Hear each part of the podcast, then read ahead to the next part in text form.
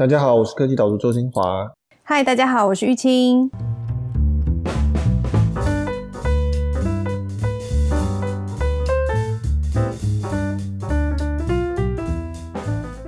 好，先跟大家说恭喜恭喜，新年快乐！恭喜恭喜，祝大家猪年大吉。然后我们今天录音的状况稍微有一点点困难，因为我们现在目前还是春节假期，所以我们是远距录音，所以请大家多多包涵。对，然后我在我们家大楼社区的这个阅览室，所以有一个可能有一个空荡的回音的声音，大家应该会觉得很新奇吧？好，希望大家觉得新奇。嗯、那我们今天要讨论两个题目。呃，因为这一次过年就是兵荒马乱，你有卢玉清，你有返乡吗？有，我回台南，我昨天才从台南上来，塞塞了一阵子。我知道你没有返乡，对，我就觉得很焦虑，因为过年的期间实在是发生太多有趣又重要的科技新闻，就觉得很奇怪，就是为什么放假的时候特别这种事情特别多。你的墨菲定律有，我看到很多那个科技新闻一直出，一直出炉，然后我就想说，哇，科技导读现在有得写了。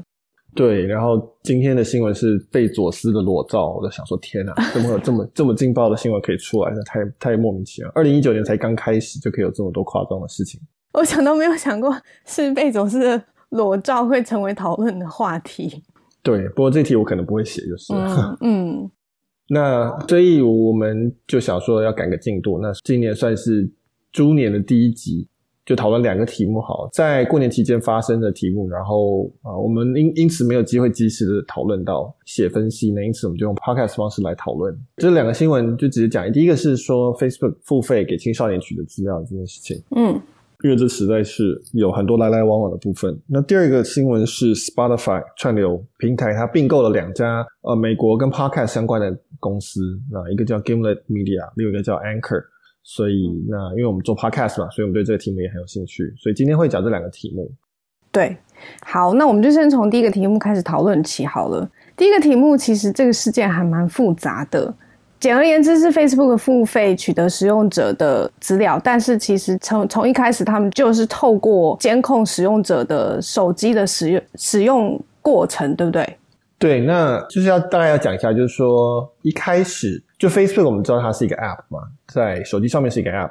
那好像一二年吧，它它购并购了一个 App 叫做 Onavo。那 Onavo 是一个 VPN，那所以大家如果有在翻墙，或是有时候你们。在一些地方，比如说你可能想要翻出公司的内网，或是你想要翻翻出学校的内网，那你可能会用 VPN。那 Onavo 是一个手机上的一个很受欢迎的 VPN。那 Facebook 并购了 Onavo，那它的目的其实是为了要取得用户的资料，因为 VPN 它有点类似说你是一个创造一个虚拟的环境里面去连接到一些外部的网络，你的所有的上网的行为其实都在这个 VPN 的。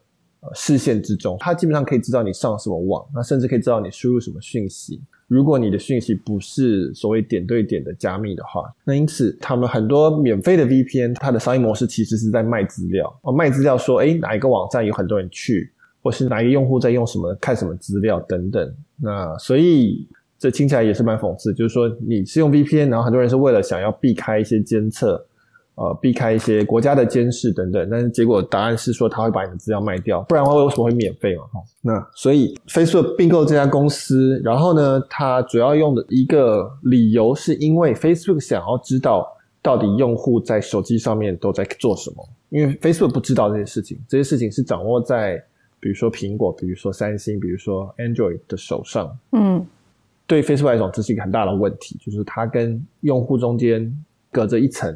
啊，不管是 Apple 还是三星还是作业系统等等，或是 Browser 等等，因此他就用 Onavo 的方式，等于是绕过去去看大家的这个用户在做什么。这件事情后来被踢爆，算是踢爆，然后苹果就说，呃，去年就说，那 Onavo 你要么就下架，要不然的话就不准再继续监视那个用户的在做什么。这样，我知道那个 Facebook 是透过因为 Onavo，所以有传闻是说它是因为这样而收购 WhatsApp，对不对？对，那所以。后来有几件事情，比如说他在收购 Onavo 之后的第二年，好像是二零一四年吧，Facebook 就以一百九十亿美金这个非常高的金额去并购了 WhatsApp。嗯，那当时大家都觉得很奇怪，说 WhatsApp 到底是不是值那么多钱？那个时候我还记得 WhatsApp 只有五十五个员工而已。我记得那时候大家还一直算说，哦，所以一个 WhatsApp 的使用者值多少钱等等等，大家就是对那个金额感到非常的惊奇。对，然后那个一个员工的产值是天文数字这样。嗯。那呃，但是今天我们回头看，当然都会觉得这是一个非常聪明的一个并购。那后来另外也有包含 Facebook 并购 whats instagram 也是花了很多钱。那今天看起来也都是非常聪明的一个并购。那事实上，BuzzFeed 就是美国的一个媒媒体，它有找到证据说，指出说 Facebook 当初为什么会以这么高的价钱去并购 WhatsApp，就是因为它从 Onavo 的数据看到 WhatsApp 的流量是飙涨，然后讯息量也是飙涨。就说这个东西是很显然是一个新的一个社群网络，但是可能只有 Facebook 知道，或是只有很少数人知道。呃，因为 Facebook 是算是第一代的社群网络嘛，他很很清楚知道社群网络的价值，所以他就会去买这个东西这样子。嗯嗯嗯。那也有人推测说，为什么 Instagram 后来会去抄 Snapchat 的这个 Stories，就是现实动态，也是因为从像类似 Onavo 这种机制去看到说，哎，这种类型的动态非常的受欢迎。那他也因此觉得感到危机感，所以他们就开始山寨这种功能。所以 Onavo 对 Facebook 几个重要的动作啊，其实是有很决定性的影响。就是他他们的数据是从观察用户使用状况来的。对，这是非常值钱的一个讯息的来源。那但是就是说，去年后来苹果就叫他下架，不然就不要再监视，就 Facebook 就把它下架。那可是问题就在于说，Facebook 后来就又再次的上架，但是换了一个皮。改了一个名字，然后他这次他就不是用透过 App Store 的上架，就是说不是变成一个消费者可以下载的 App 的方式上苹果的这个 App Store，它变成利用苹果他们有一个叫做开发者企业账户的权限，就是 Developer Enterprise Certificate。那意思是什么呢？就是说这个东西权限是说它不会被 App Store 审核，但是一般人没有办法从 App Store 下载，它是。专门给员，一般来说是给员工内部测试 App 或是内部使用的 App 才可以走这个路线。所以说，比如说，呃，我今天是一家公司，我说我要设计一个 App 是专门给我们公司内部去叫计程车的，好了，或者说我们要叫便当外卖，好了，那我们不是要开放给所有人使用，我们只是内部要使用。这个时候你可以走这条路线，那苹果不会 App Store 不会审核你，那你可以使用。只是条件是说，这应该是只能给你的员工使用，目的就是说，你要不然就是拿来开发。或是测试 App，就是在你上架之前，你最后要上架 App Store，但是你先在内部开发，这是一种用用途。另外一种就是我刚刚讲的，你纯粹是企业内部使用，比如说我企业要干嘛，要要设计一些内部通讯工具等等。嗯，这个企业用 App 顶多就是只能给员工使用，就对，不能给消费者使用。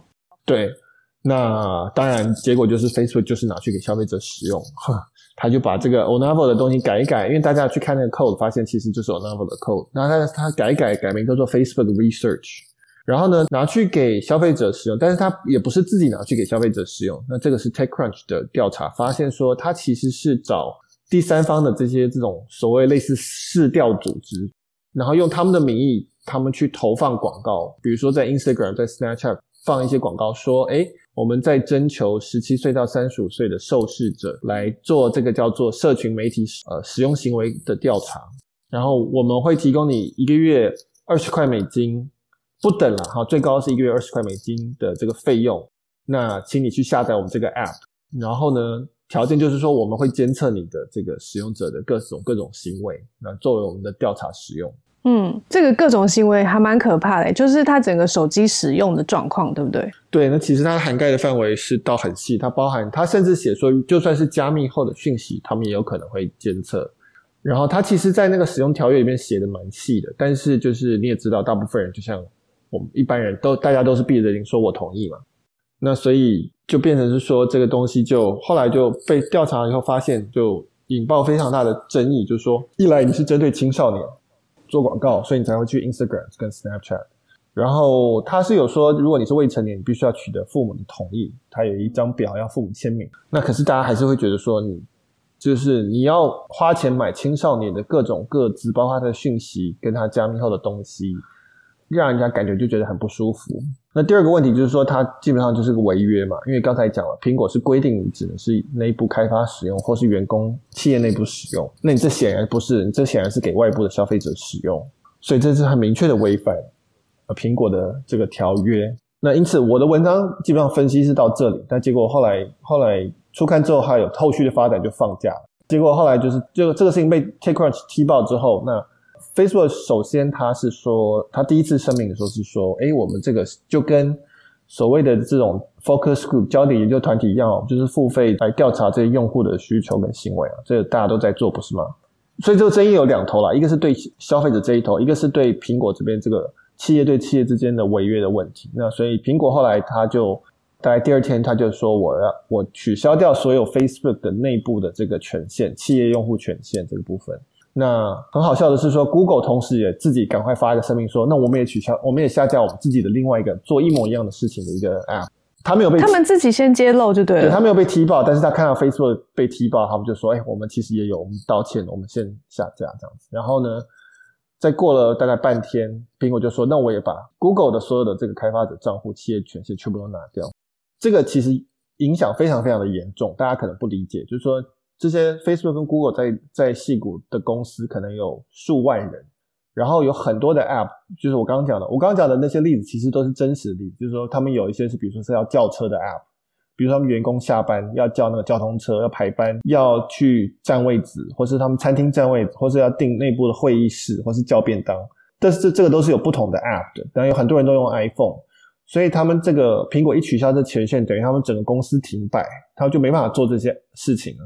没办法下班，没办法叫便当，没办法订会议室等等，所以这个就是这两家公司就。这个还只是他们内公司内部受到的影响，他们本身的本来就有用企业账户在测试或开发 App 的那些功能也全部都停止停摆了，那就是跟他们营运是关系是影响很深大的。对，所以呃，他他们在在开发中的 App 也停摆，那他们企业内部也大乱。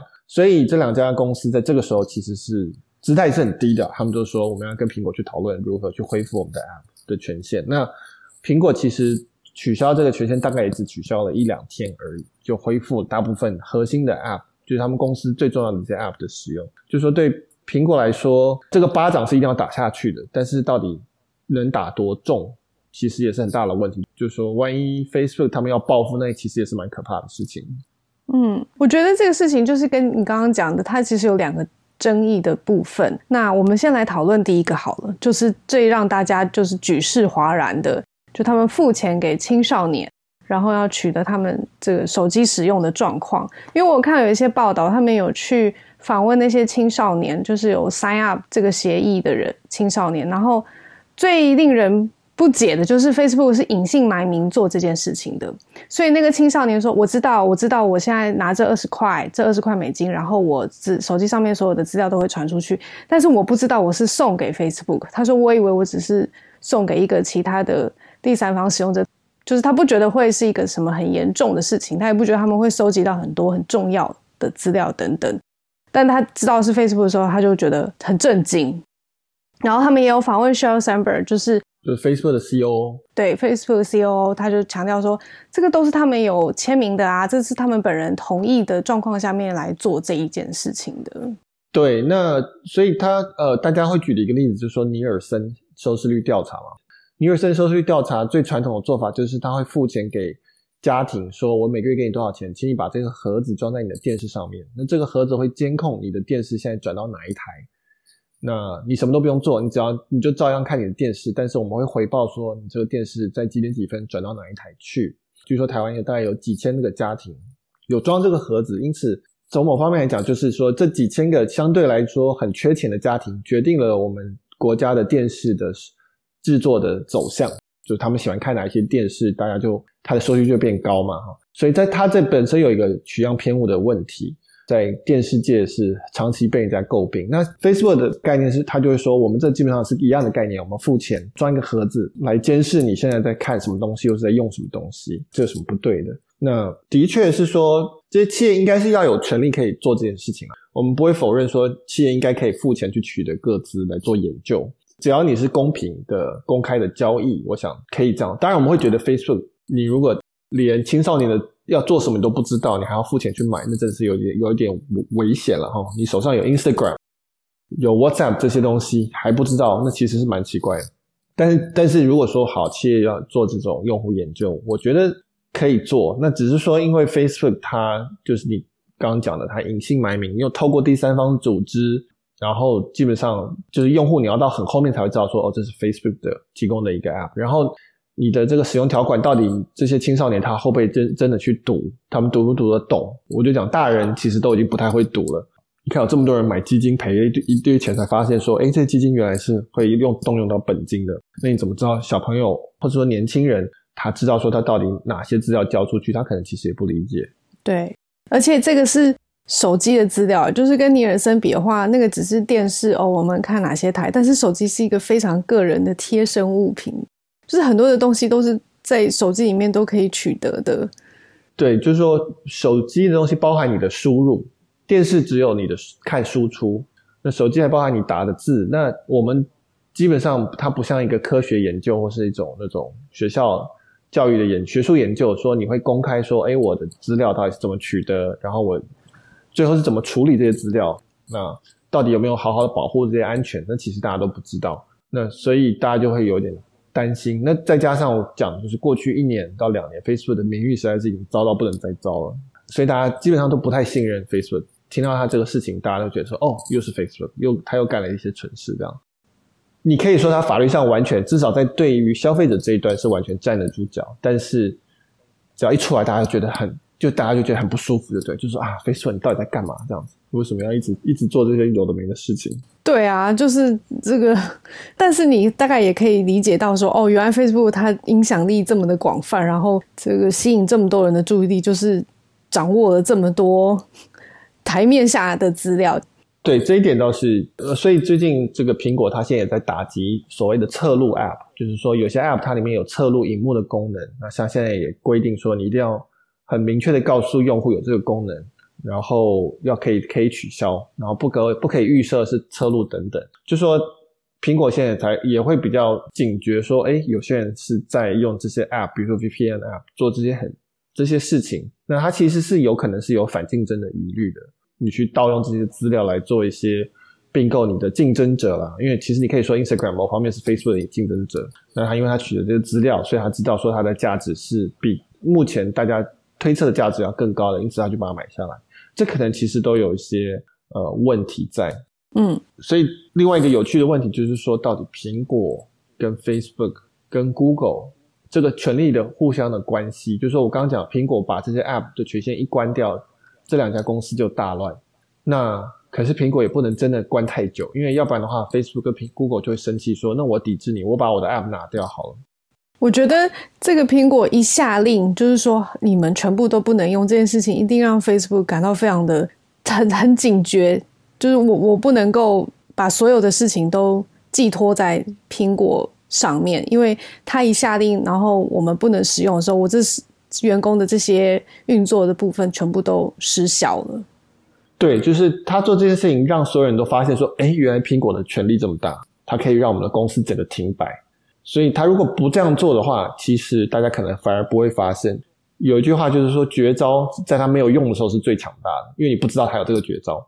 他一旦用出来，你下次就不怕这个绝招了。那他那苹果也是没有办法，因为大家踢爆这个事情，大家都在等着看苹果怎么做。苹果不是一直在声称说他很重视用户隐私权吗？现在有人这么明目张胆的违背你的使用者条款，你会不会惩罚？那结果他就是惩罚，就苹果就必须要去做这个动作，他一定要去惩罚。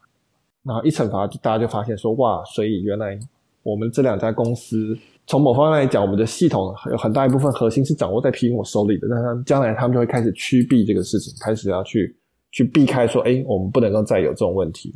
对啊，就是我先不要讲苹果或是 Facebook，就作为一个消费者，我买了苹果的手机这件事情来说，就这手机可能有一个部分都不是我的手机耶。苹果他说我不能用这个 app 的时候，我就没有任何权利再使用了，感受起来是一个蛮可怕的事情。对，这是一个好问题。这其实是我们现在所有的联网装置都有的一个新的一个事实是这样子，它的新的预设就是，它有很大一部分其实并不是掌握在我们手里。以前我们说我们买脚踏车，那脚踏车买了之后我们怎么改都可以。那现在我们买 Gogoro，基本上是跟 Gogoro 公司绑在一起的，我们维修一定要去找 Gogoro，我们不维修它可能就过保，或者它将来就不处理。那可是我们过保或是不处理，但是电池是 Gogoro 的。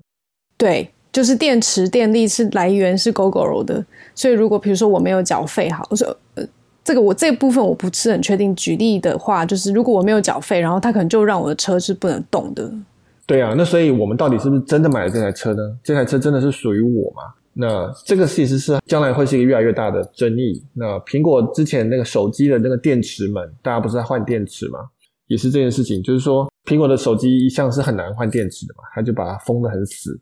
那所以很多人就很不满意，说那我为什么买来一个东西，我不能自己去拆换它？但是苹果的哲学就是说，这东西要越死越好，越封闭越好，因为它希望可以掌握所有的体验。这有它的优点跟它的缺点了。大家都第一个想到是缺点，就是说哦，你想就是想赚我们钱嘛，你就是想要我们维修买你的电池，然后送到你们的经销商去赚我们一笔钱，这没有错。但是优势就是说它的品质为什么会比较稳定？为什么它可以系统更新会比人家的这个普及率更高？就是因为它非常清楚的掌握每一台机器现在的状态。所以苹果是更极端一点，但是越来越多的电子产品，越来越多的联网产品，它都会有这个问题，就是说到底这东西到底是不是真的是你的？让我想到一种被垄断的感觉。对啊，是啊，就是说你将来，比如说我买一个声控的装置音箱好了，可是它上面的服务基本上都联网的，你如果没有这些服务，这个音箱基本上没用，它就是一个蓝牙喇叭而已。那我如果哪一天我在，比如说我买一台 Alexa 的装置，然后有一天我对那个手机骂脏话，说：“哎，我讨厌亚马逊，亚马逊该死！”这样，我决定，我希望亚马逊要怎样怎样。那结果他就说：“好，我取消你的账，我退你的钱，但是你这台机器将来就是只能当一个蓝牙喇叭。”你也握有贝佐斯的什么什么证据？我现在满脑子都是贝佐斯的裸照，所以我就想要这种举例。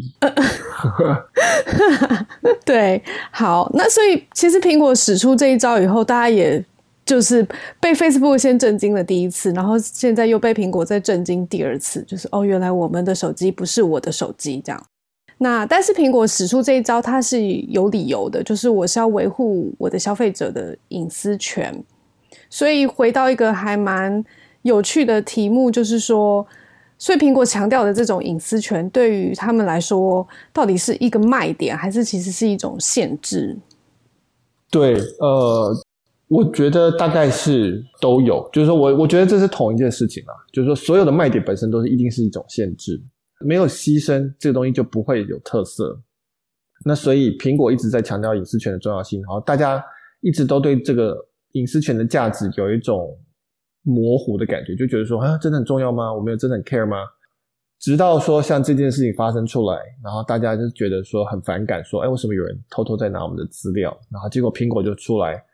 呃，说我把你们这个 app 都关掉，然后你们要来再来求我，或者你们要跟我来痛改前非，答应你们不会再犯。那很多人这个时候就觉得说，哎，我开始觉得我理解了，我开始支持苹果。我觉得，我觉得好像至少有人是站在我这一边的。我们不是说完全没有抵抗能力。那呃，当然，为什么会是苹果而不是比如说政府来做这件事情？这也本身是蛮奇妙的。但是就是说，你会开始觉得说，哎。呃，忽然你会发现说，好像也许有一天，其实我们会真的会需要，至少有一个企业是是站在支持这一方的。那我们至少市场上有这个选择，我们可以选择这个价值。那但是在那之前，苹果当然它可能会有这个长期上面来讲，他们相信这是一个价值，相信最后等到大家都觉得隐私权被剥夺的乱七八糟的时候，大家会开始想要去找苹果。那可是这是长期，那在短期之内，它现在的问题就是说，哦，比如说我的人工智慧就是比较弱啊，因为我的资料收集比较慢，或者我的语音服务做的比较差一点，因为我就是没办法马上的知道说大家现在的状况是怎么样。比如说他没办法取用我的 Face ID 的这些面面孔的资料，那些资料是存在手机里的，那他可能就没办法做一些很快的做出一些应用出来。所以每一个卖点基本上都必须要有所牺牲，它才会成为一个卖点，否则的话就是跟大家一样。所以我觉得这个问题大概是。它到底这个取舍到底是不是最后是一件有效益的事情，是一个利多于弊的事情，那还要再看。嗯嗯，所以至少在这个事件中，苹果有令人担忧，但是也有令人就是开始正视它提出不一样差异化的部分。不过 Facebook 看来就蛮惨，就是了。啊，是 Facebook 就是延续它二零一八年的这个各式各样的丑闻跟坏消息，二零一九年也完全。丝毫不让的又推出一个非常厉害的丑闻出来。重磅丑闻，你你这个礼拜还会继续讨论吗？呃，我不确定，看看。因为你的文章里面说他们财报应该也要出来了嘛？已经出来了，他财报已经过了。其实他财报没有太差，就是说看起来这这还也是一个很讽刺性，就是说虽然争议很大，但是用的人还是继续用，广告商还是继续投广告，然后大家还是会继续一部分人还是会点广告，对他的商业也没有太大影响。所以我们真的在乎隐私权吗？对，我们真的在乎吗？然后真的 Facebook 真的会在乎吗？我觉得也很难讲。嗯，好，聊完这个年初的 Facebook 令人震惊的事件以后，我们来聊另外一个令人感到振奋的事件。好，至少对我们两个来说还蛮振奋，就是 Podcast 的世界出现了一些不一样的变化。对，那这个新闻是在放假的时候出现的。那 Spotify 就是这个串流音乐平台，它宣布要并购两家公司，总金额好像是我我其实没有，我手上没有那个。详细数据好像是两百三十个 million，那就是两亿三千万美金，买两家公司，那一家叫做 Gimlet Media，一家叫做 Anchor。Gimlet Media 它是一个专门做 podcast 的公司，它那它的创办人其实是以前在美国一个叫 NPR 出来的一个很有名的制作人。那 NPR 是美国的广播界的公视，你可以这样讲，就是美国的有公视，但其中有一个是广播里面的公公共电台。叫做 NPR，NPR NPR 的 Podcast 在那个 Podcast 界是非常非常有名的。对，因为 NPR 它的广播节目本来就是相当受欢迎，质量很高。你可以想象，有点像英国 BBC 的那种感觉。那他们后来也开始做 Podcast，很早就在做，那所以收听率也都蛮好的。然后这一位 Podcast 这个制作人，他跳出来自己创立了 Gimlet Media，然后也是专门在做 Podcast。那他做的第一个第一季的节目叫做 Startup 创业。题目是什么？就是在记录他自己创业这家公司的过程，就是他自己创办 Gimlet Media 的过程，他就把它记录下来。所以是他的创业实境秀就对了。对，创业实境秀跟比如说纪录片这样的感觉，所以还蛮有趣。那一个就非常的轰动。然后他后来就开始找了不同的他认识的很多制作人啊，就来做不同的节目这样子。就说，你如果在 Podcast 界，你要说有某一个。重要的制作公司，那大概就是第一个大家想到，在美国大概就是 Gimlet Media，就是这个公司。那另外一个就是 Anchor，那 Anchor 它其实是一个 App，那大大家是可以去下载的。那它号称是最容易制作 Podcast 的 App，就是说你只要打开来，然后对它讲话就可以录了，然后录完就可以直接上传到 Anchor。Anchor 它自己有做 hosting，就是说你可以把它存在上面，你可以用它来收听啊，就像苹果的 Podcast。App 或者是像 Spotify，比如说我们用的 SoundCloud 等等。那 Anchor 的另外一个特色，据说因为我没用过，据说它的社群的功能做得不错，就是说它上面是真的会讨论，大家会聊天，就是一些喜欢 Podcast 也会讨论。那这一点算是跟苹果的 Podcast 这个 App 不同。苹果的 Podcast App 是全世界最重要的 Podcast 平台，第一名就是。绝对是苹果的 Podcast App，但是苹果 Podcast 基本上是相当的阳春的，就是它就是一个目录而已，它基本上没有太多的互动性，就是听众可以留言给我们，或是评评键星星，但是基本上没有任何社群的事情发生。它跟广播还是蛮接近的，只是它是随选的广播的概念。对，我会觉得苹果的 Podcast App，或者你说它比较像早期的雅虎奇摩的这种这种时代的感觉。就它就是、嗯、就是可以让你可以搜寻跟浏览有什么节目，但是除此之外就什么都没有。就是 Spotify 其实去年二零一八年对于 Podcast 的动作算是蛮频繁的。呃，以我们自己为例的话，我们本来只有在 SoundCloud 上面播放，然后也有上到呃苹果的 Podcast 平台。那就是在去年年中的时候接。就是 Spotify 现在也接受大家上传自己的 Podcast 节目上去了，然后这个对我们来说其实是还蛮开心的一件事情的，就是我们的听众又多了一个选项可以收听我们的节目了。然后那整个流程其实是非常简单的。然后我我还有收到另外一个消息是说，其实那个 Spotify 自己也很想要制作 Podcast 的节目，他们还有甚至有开办一 Podcast 加速器。那就是欢迎各界英雄。然后，如果你对制作 Podcast 有兴趣的话，可以申请，然后到他们的这个加速器，他会培养你，然后告诉你所有一切制作 Podcast 需要的，不论是资金，或者是任何的技术，或者是内容的制作的技巧等等，那他都会协助你，然后来做这一件事情。所以看得出来，Spotify 其实从至少去年我就。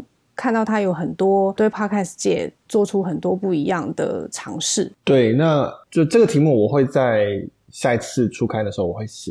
那我觉得最有趣的部分是说，首先为什么 Spotify 会对 Podcast 有兴趣？因为 Spotify 原原来是做音乐的嘛，就像台湾的 KKBOX 一样。那我觉得最好的理解的原因就是说，因为做音乐串流平台其实是很难赚钱的。因为做音乐串流平台，大部分收到的钱都要付给唱片公司。唱片公司因为主要是唱片公司的音乐嘛。那我以前也写过说，因为现在唱片公司其实是垄断，基本上是三大家，或者说五大家，但是基本上是三大家垄断了大部分的音乐。那所以垄断就会带走了所有的利润。那因此，Spotify 它不管做的再好，或者说。比如说 Apple Music 或 KKBOX，他们不管做的再好，赚了多少钱，那这些唱片公司就会跟着提高他的分润的要求，说：哎，你既然赚那么好，那你就给我多一点钱吧，因为反正你不给我钱我就走，那你就少了很多重要的歌手，那你就会少了听众。所以要走出这种宿命，必须要找出一条新的路。那所以我觉得 Spotify 它看起来就是觉得说 Podcast 是一个新的路，Podcast 就没有垄断。Podcast 事实上就是一个很破碎的世界，有很多家很小的 Podcast，然后都还不成气候。那这个时候，Spotify 它就有机会说，我可以从中间赚到比较多的钱，然后又可以不用受制于这些唱片公司。所以，我觉得从大的策略来讲，Spotify 最重要的事情就是说，他希望成为 Podcast 界的一个新的一个中间人，或是一个集中的平台。那这样的话，他就有机会分到比较高的利润。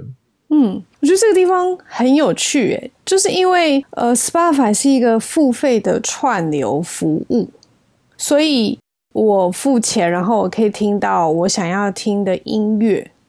但是 Podcast 我本来就可以在别的地方都听到的，那他把它收到他这个 App 里面，作为在这个平台上面一起发送，它的商业模式会是什么样子啊？对，那这就是一个，这就是这个最重要的问题。我觉得大概基本上有两两个可能性。第一个可能性就是说，我们可以想象成 Podcast 就像过去的部落格一样，部落格时代也是有很多部落格散落在各地。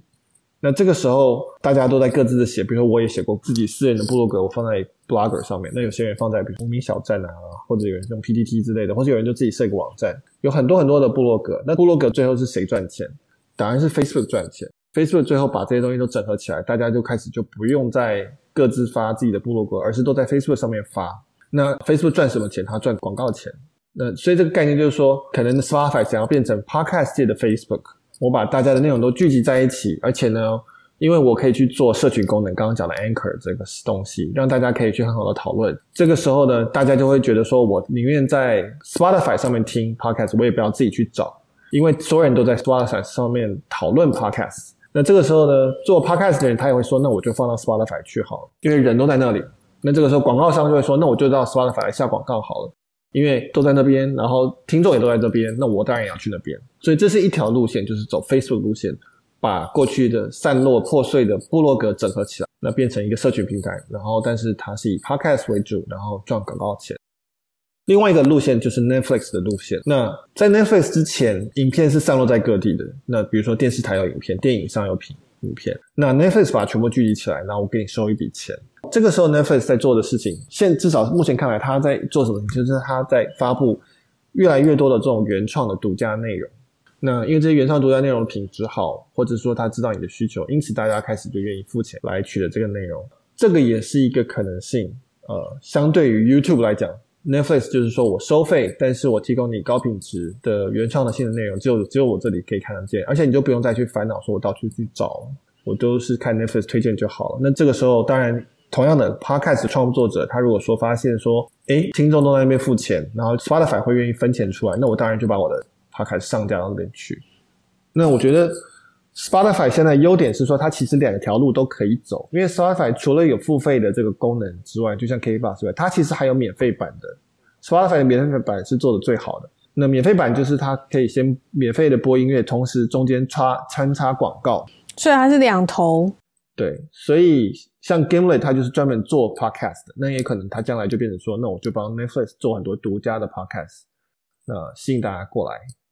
那同时 Anchor 又是一个很会刺激大家创作这种可能是免费的，嗯，然后有社群功能，所以它可能这个部分也可以去讲说，那我来做一个比较接近 Facebook 这个概念，走广告为主的营收模式。去培养这个 podcast，所以这两个路线其实它现在看起来都有机会去做了。嗯，所以它要朝向制作的这一头前进就对了。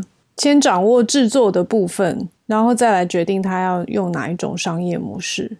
呃，对，就是说先至少有有这种我们叫旗舰产品嘛，就是说重磅产品推出去，大家就会受的会受到吸引。因为不然他现在呃平台上面的那些音乐都不属于他自己嘛。所以他也不可能跟他说是独家或者是什么的，对，所以用独家的旗舰的产品去吸引听众过来 Spotify，然后可能你是用广告商的这个，因为 Spotify 已经有广告商了嘛，很多 Podcast，比如说像我们这个 Podcast 根本没有广告主，因为可能大台湾大部分人还不知道 Podcast 的重要，或是觉，或是他不知道这市场够大，那可是 Spotify 本来就已经。做到一亿多人的广告了，他他本来就有这些广告商的用户，他就可以直接把它导进来。那这样的话，Podcast 创作者他们都很多都没有还没有收入，或是还没有找到营收方式，他们就愿意去来这边上架，说：“哎，反正你已经有这些广告客户了，我上来就可以分到这广告的钱。”所以是两头一起都可以做。嗯，好，为了让我们今天的节目听起来有完整性一点，而且。这个 Spotify 并购事件里面，他要迈向做 Podcast 呃领域的时候，一定不能忘记另外一个角色就是苹果。刚刚有提到的 Podcast 里面最重要的平台，目前是苹果的 Podcast App。我们自己的经验也是这样，就是最多收听的来源是来自苹果的用户的。那你觉得苹果会有什么动作吗？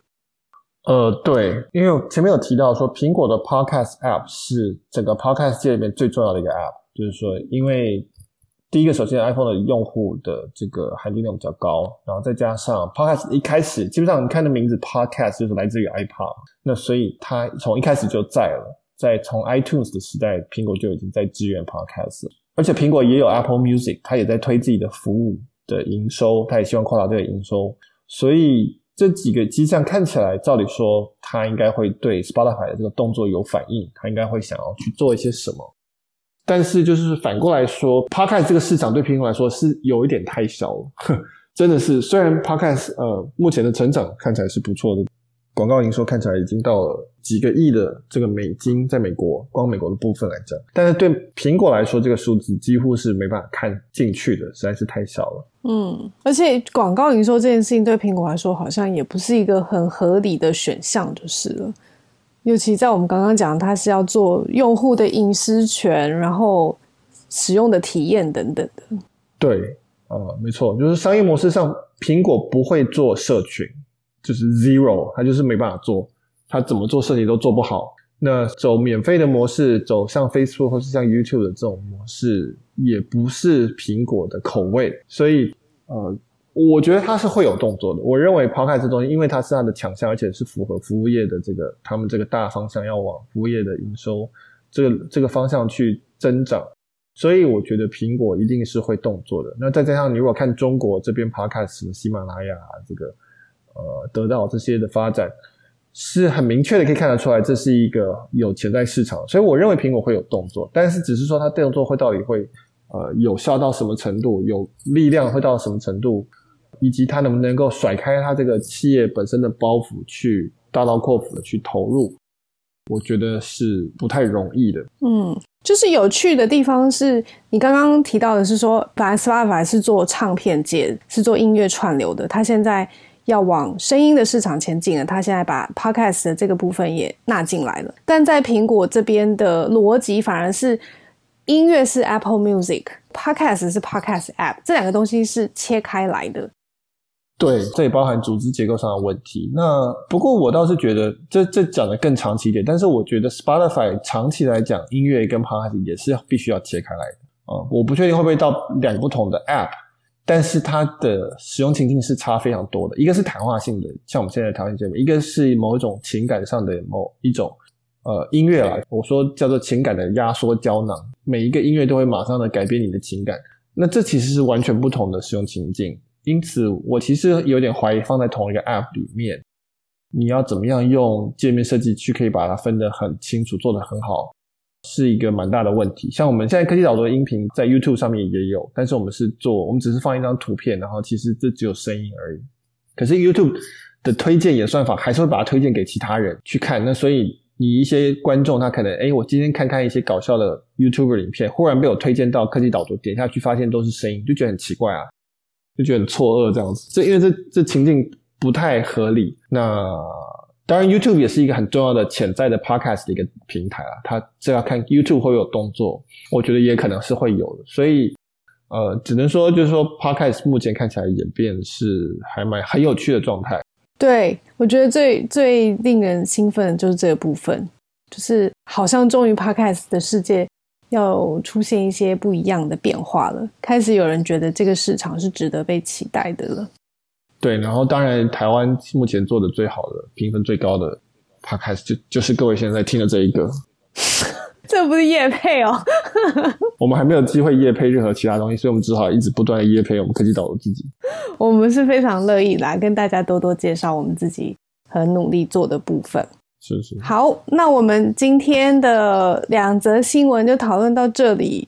呃，我们的第三个环节是，呃，我们有一个读者提问，就是大家对我们科技导读 Podcast 有任何的疑问，或者是前面几集的内容想要了解的更深入的话，都可以提问。那今天有两位读者，所以就由我来提问喽。好，麻烦你。第一个题目是 Anita 问的，她说：“嗨，你好，我是科技导读的粉丝。”那今天听到有关加密货币引领新一代基金的操作，目前所听到的 MBI 集团旗下 MFC 点数增值与英国的 Fion FION 美股当冲操作，不知是否也属于区块链的领域呢？这个问题是针对我们上次讲简单投资心法谈被动投资的时候提到的一些区块链的一个新的基金。那这个问题的答案很容易回答，因为就是我不知道。我没有，我没有研究，呃，就是说科技导读没有办法做这种市场上面的分析，就是说，比如说股票会不会这个股票会涨或跌啊，或者这个基金能不能买啊，这个是有其他的专业，非常建议大家去征询这方面的专业人士。我观察跟分析的主要是长期性的趋势，这种几乎是当季的或者每一季的分析，我没有受过相关的训练，然后我其实也觉得这不是我适合我。花费我注意力的地方，所以我只能说这这里面的每一个英文的缩写，我其实都不知道是什么，所以我没有办法回答这个问题。那第二题是燕伦问的，他说：“Hello，导读的两位，我每周都有固定听音频，每次听完都大开脑洞，很过瘾。想知道你们有规划之后增加音频频率吗？例如一周两三则，或是像得到 App 一样，可以每天发布。”那因为通勤时无法好好的看文字，音频比文字更容易吸收，所以我很乐意听音频。希望有一天音频也可以订阅呢。哇，好符合我们今天的主题啊！对，这还这完全就是我们今天主题要回答的问题。那其实我还蛮常收到这个询问，就是说可不可以增加音频的分量或是频率？那我们现在的音频是其实是作为我们科技导读电子报的行销的一个通路，因为我们主要的商业模式是用科技导导读电子报的订阅。所以再一次的强调，如果你喜欢科技导读音频的话，欢迎你们去试订看看我们的电子报，它会有更多的内容。但也因此，我们现在的生产量已经达到满载了哈，我已经是一个礼拜忙四天忙不过来了。你现在不只要保护你的手腕，还要保护你的喉咙。是是是，对，我的手腕，我的跟我的喉咙都不需要去去保险。那反过来说，意思就是说，我们因为我们的音频，其实在台湾做 Podcast 基本上没有商业模式。换句话说，没有办法变现，不管是广告或是收费，广告基本上广告主都还不多，他们还不太能理解 Podcast 的这个市场的潜力。那收费的话，没有机制，没有办法收钱，说，哎，我收你一点钱，然后因此你可以听到我这些专给付费者的这个 Podcast，这个目前机制是没有的。我们用 SoundCloud、用 Apple Podcast 都没有这样子的功能。所以我们如果是讲递送的话，distribution 的话，会做得非常复杂，那个成本是不符合设计的，所以我们目前没办法做这个事情。所以因此今天谈到 Spotify，其实就让你期待说，诶，说不定 Spotify 可以解决这些问题，把这个递送的渠道以及收费等等这些东西给做出这个功能出来，做得很简单、容易使用。那这样的话，我们就有可能可以往这方向走。不然的话，目前为止，Podcast 大概在全世界基本上都是除了中国。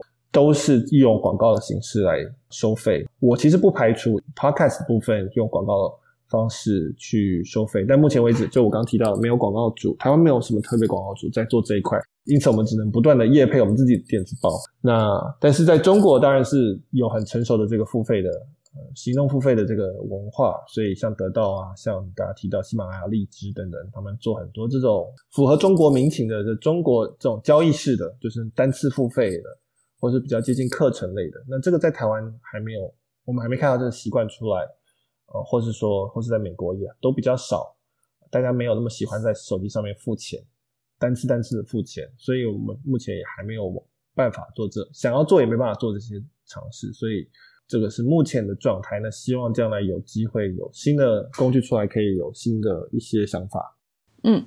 好，那非常谢谢大家的热情提问。如果你对我们今天讨论的议题有兴趣的话，也非常欢迎你在我们的呃节目介绍里面有留下我们粉丝页链接，点下去以后就可以留言给我们，然后问呃 Michael 你想要问的问题。好，那我们今天就到这边喽。好，谢谢大家，拜拜，拜拜。